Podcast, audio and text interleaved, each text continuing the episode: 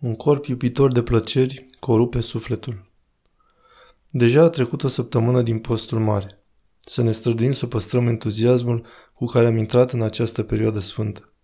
Să reflectăm din nou asupra ceea ce facem, care e ținta noastră și de ce ne chinuim corpurile astfel. Noi care atât de des am respins poruncile Domnului prin trupurile noastre.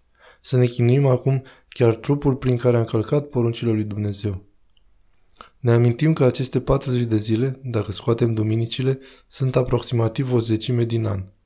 Îi oferim lui Dumnezeu o zecime din timpul nostru.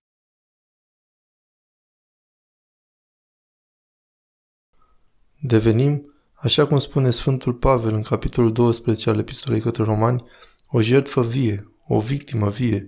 Ne oferim pe noi înșine prin această acțiune de lepădare de sine și de post. Sfântul Grigorie cel Mare ne reamintește că un trup iubitor de plăceri duce la păcat. Dacă permitem trupurilor noastre să se bucure din abundență de plăcerile acestei lumi, ne va duce la păcat. Dar și contrariul este adevărat. Un trup îndurerat ne aduce să căutăm iertarea lui Dumnezeu. Aceasta este îndrumarea Sfântului Grigorie cel Mare.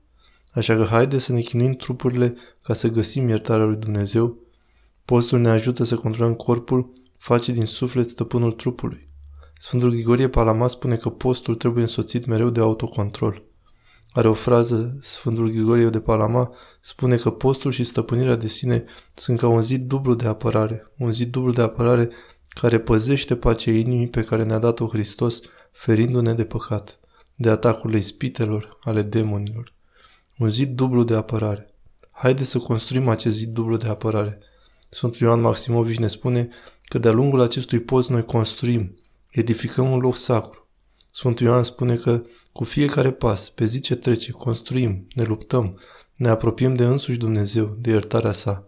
Ne străduim să ne întoarcem la pască, la înviere, prin această lepădare de sine, prin acest post. Iar Sfântul Ioan ne spune, urcușul e mai ușor pe măsură ce renunțăm la mai multe lucruri. Când aruncăm de la noi, din inima noastră, mânia, judecata, gelozia, toate patimile, inima noastră devine mai ușoară de purtat. Și într-adevăr, când începem să mâncăm mai puțin, urcușul devine mai ușor. Ne construim drumul înapoi spre Dumnezeu, în căutarea iertării lui Dumnezeu, în căutarea harului lui Dumnezeu. Dar Sfântul Grigore Palama evident întărește faptul că nu doar trupul trebuie să postească, postim atât cu trupul cât și cu sufletul. Sfântul Grigorie Palama ne reamintește că e posibil să păcătuim cu toate simțurile, nu doar prin mâncare, ci prin toate simțurile. Facem pofta ochilor când privim cu răutate pe aproapele nostru, când vedem lucruri care ne par greșite și judecăm pe oameni, când privim cu mânie sau cu poftă.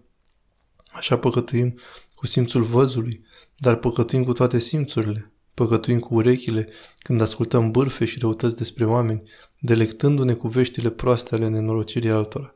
Calomnia, muzica pe care o ascultăm, unele tipuri de muzică pot tulbura sufletul, cruzimea lumii și a mass media, curiozitatea ochilor și a urechilor care ne fac să căutăm și mai multă informație care nu ne face bine și nu ne privește. Toate astea înseamnă a te complace în simțuri și trebuie să postim, trebuie să ne refuzăm asta. Pentru această scurtă perioadă măcar să facem un efort suplimentar, să-i dăm acest timp lui Dumnezeu. Nu este suficient să ne stăvilim un simț, dar să permitem năvălirea altui simț. Nu avem niciun beneficiu în a posti de mâncare dacă nu ne impunem autocontrol și asupra celorlalte simțuri. Nu le lăsați să alerge năvalnic, nu le lăsați să ne ducă în păcat. Adevărata postire implică atât trupul cât și sufletul, pentru că prin postire, spune Sfântul Grigorie Palama, noi îl chemăm pe Dumnezeu. Este ca un strigăt către Dumnezeu. Această renunțare la sine, această dăruire a noastră către Dumnezeu, în această scurtă perioadă, este ca un strigăt către mila lui Dumnezeu. Dar bineînțeles, după cum mulți părinți ne învață, dacă vrem să găsim milă de la Dumnezeu pentru păcatele noastre, trebuie și noi să arătăm milă. Dacă dorim milă, trebuie să avem și noi milă pentru alții. Haideți să iertăm, să arătăm milă în acest post, să ne străduim să iertăm cu adevărat pe aproapele nostru. Am început postul cu Duminica Iertării. Haideți să nu fie un ritual gol, ci să căutăm sincer să iertăm. Sunt oameni, noi toți, fiecare dintre noi cărora ni se pare greu uneori în viață să iertăm. Dacă suntem onești, vedem că sunt oameni pe care simțim că nu-i vom putea ierta niciodată cu adevărat, așa cum ar trebui. Dar haideți să fim dispuși să încercăm. Să încercăm să iertăm, să fim dispuși să permitem iertării să vină în noi pentru acei oameni. Să nu ne agățăm în secret de judecată, de mânie și de ura pe care o putem simți față de alții. Dacă ieșuăm în a fi dispuși să simțim milă, cum putem cere milă de la Dumnezeu? Și apoi, în prima duminică a apostolului avem triumful ortodoxiei. Sfântul Ignatie ne avertizează că nu e datoria creștinului obișnuit să caute reziile lumii și să le provoace la luptă, pentru că este suficientă misiunea pe care o avem fiecare dintre noi de a ne păzi propriile inimi împotriva ereziei, pentru că erezia este o travă. Erezia, credința greșită, ne poate râmpi mântuirea. E la fel de imorală ca orice acțiune. Credința greșită, eretică, este la fel de imorală ca orice altă acțiune.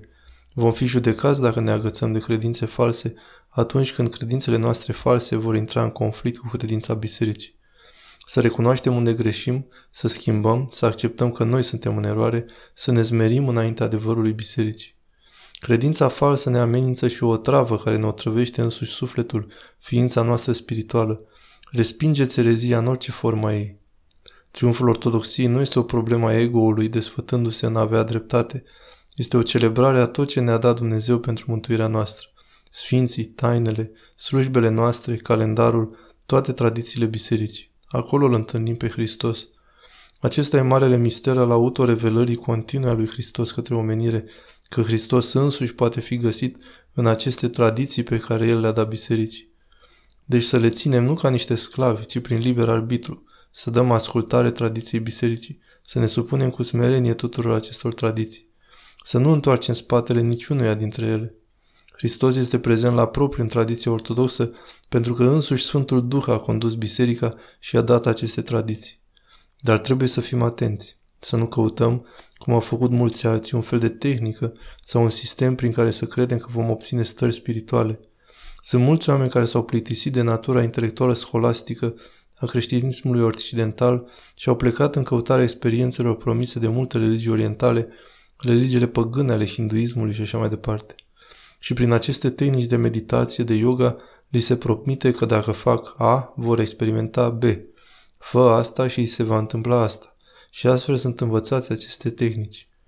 Nu trebuie niciodată să fim tentați să reducem tradiția ortodoxă, practicile, postul, ascetismul, metaniile, rugăciunile bisericii, să nu le considerăm niciodată ca pe niște tehnici exterioare, ca pe niște ritualuri pe care făcându-le se va întâmpla ceva anume, aproape ca pe magie.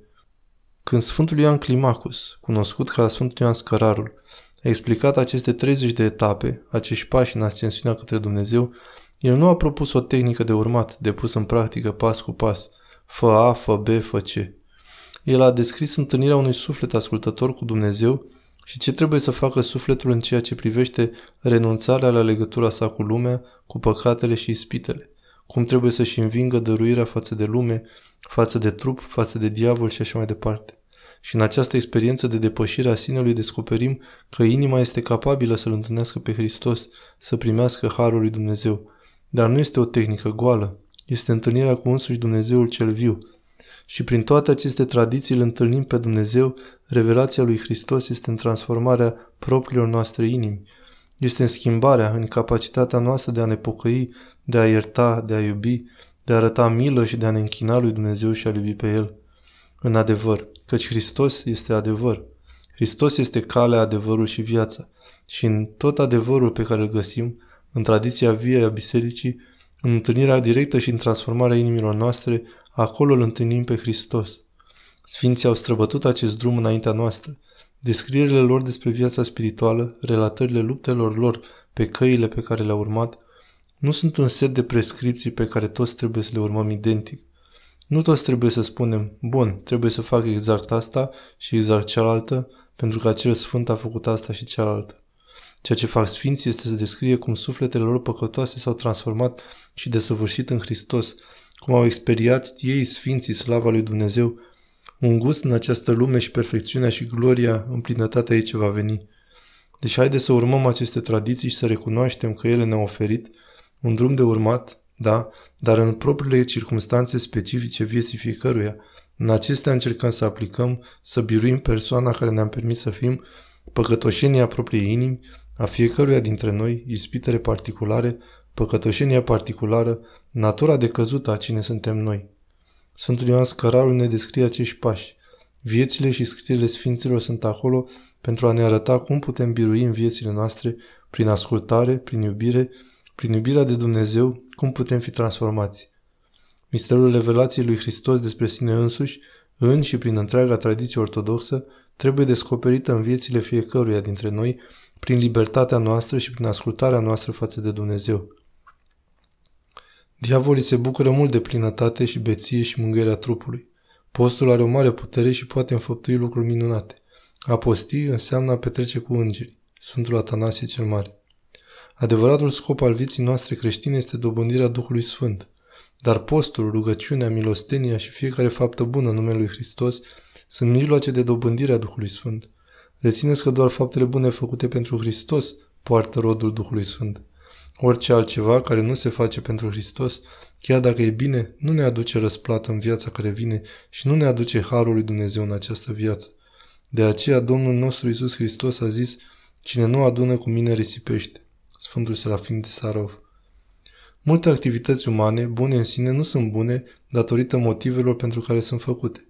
De exemplu, postul și privegherea, rugăciunea și psalmodierea, actele de caritate și ospitalitate sunt bune prin natura lor, dar când sunt făcute pentru stima de sine, din mândrie, nu sunt bune. Sfântul Maxim Mărturisitor